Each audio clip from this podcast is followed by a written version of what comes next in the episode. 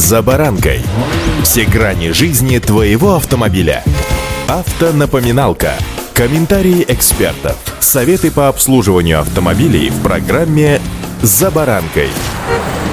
Нередко приходится наблюдать, как из открытого окна автомобиля высовывается рука или ручка и легким движением отправляет на дорожное полотно окурок. Матерюсь я тогда, если еду один за баранкой, или сожалею, что свиноты на дорогах полно. С вами за баранка Александр Карпов. Здравствуйте.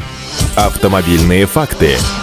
Хотя, правды ради, стоит отметить, что окурок — это, пожалуй, самое безопасное, что может вылететь из окна автомобиля. Иногда оттуда вылетают пластиковые бутылки, фруктовая кожура и даже пакеты с мусором или иные посторонние предметы, которые создают аварийные ситуации. Взялись законотворцы и за эту часть участников дороги, которые сами себя организовать не могут, несмотря на то, что и пепельница в машине есть практически в 95% случаев, и отсек для мусора в машине тоже имеется. В случае одобрения новых поправок Советом Федерации минимальный штраф за мусор, вылетевший из машины, составит 10 тысяч рублей, максимальный — 200 тысяч рублей. Больше всего платить придется пользователям каршеринга. В особых случаях возможно даже конфискация транспортного средства. Ранее редкие факты выбрасывания окурков и огрызков в окно можно было квалифицировать по иным статьям, которые требовалось еще и доказать. Сейчас штрафы введены немалые, и борьба с замусориванием дорог может оказаться вполне себе эффективной. При этом наказание может быть вынесено не только за окурок, но и за бумажку или за использованный пакет от чипсов. Документ предусматривает, что при выбрасывании мусора из легкового автомобиля, мотоцикла или прицепа вне специальных мест наказание будет составлять немалые суммы. К примеру, для физических лиц в размере 10-15 тысяч рублей. Если нарушение повторится в течение года и будет зафиксировано дорожной камерой, видеорегистратором или непосредственно сотрудником ГИБДД, то штраф поднимется уже до 20-30 тысяч рублей. Если выброс мусора осуществляется из автомобиля, зарегистрированного на юридическое лицо, то штраф уже составит от 30 до 50 тысяч рублей. В случае повторного нарушения наказание увеличится до 60, а то и 100 тысяч рублей. Такие штрафы могут приходить пользователям каршеринга или автомобиля по подписке риски. Как правило, именно на них пользовательский договор возлагает уплату штрафов ГИБДД.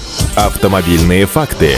Хочу отметить, что наказание предусматривается не только в отношении автомобилистов. Иногда на обочинах, особенно близ сельских населенных пунктов, можно встретить мешки с отходами, которые выносят дачники со своих огородов. Эти кучи перегораживают выезды и закрывают обзор на дорогу. С этими фактами тоже предложено бороться ГИБДД, а также Центром по организации дорожного движения при помощи нового закона. А если же немного увеличить масштаб, представив, что мусор выбрасывает грузовик или трактор не на специализированном полигоне, за который необходимо платить, а на лесных дорогах или просто в ближайший кювет, то помимо штрафа 100-120 тысяч рублей. Для юридических лиц возможна и конфискация транспортного средства. При повторном нарушении размер штрафа поднимется до 150-200 тысяч рублей. Должностных лиц, допустивших такую ситуацию, оштрафуют от 60 до 80 тысяч рублей, а при повторном нарушении от 80 до 100 тысяч рублей. Если промыслом по незаконному вывозу мусора в лес занимается частный водитель на собственном личном тракторе, для него предусмотрен штраф от 40 до 60 тысяч рублей, а при повторном нарушении 60-70. При этом суд вправе конфисковать трактор или грузовик.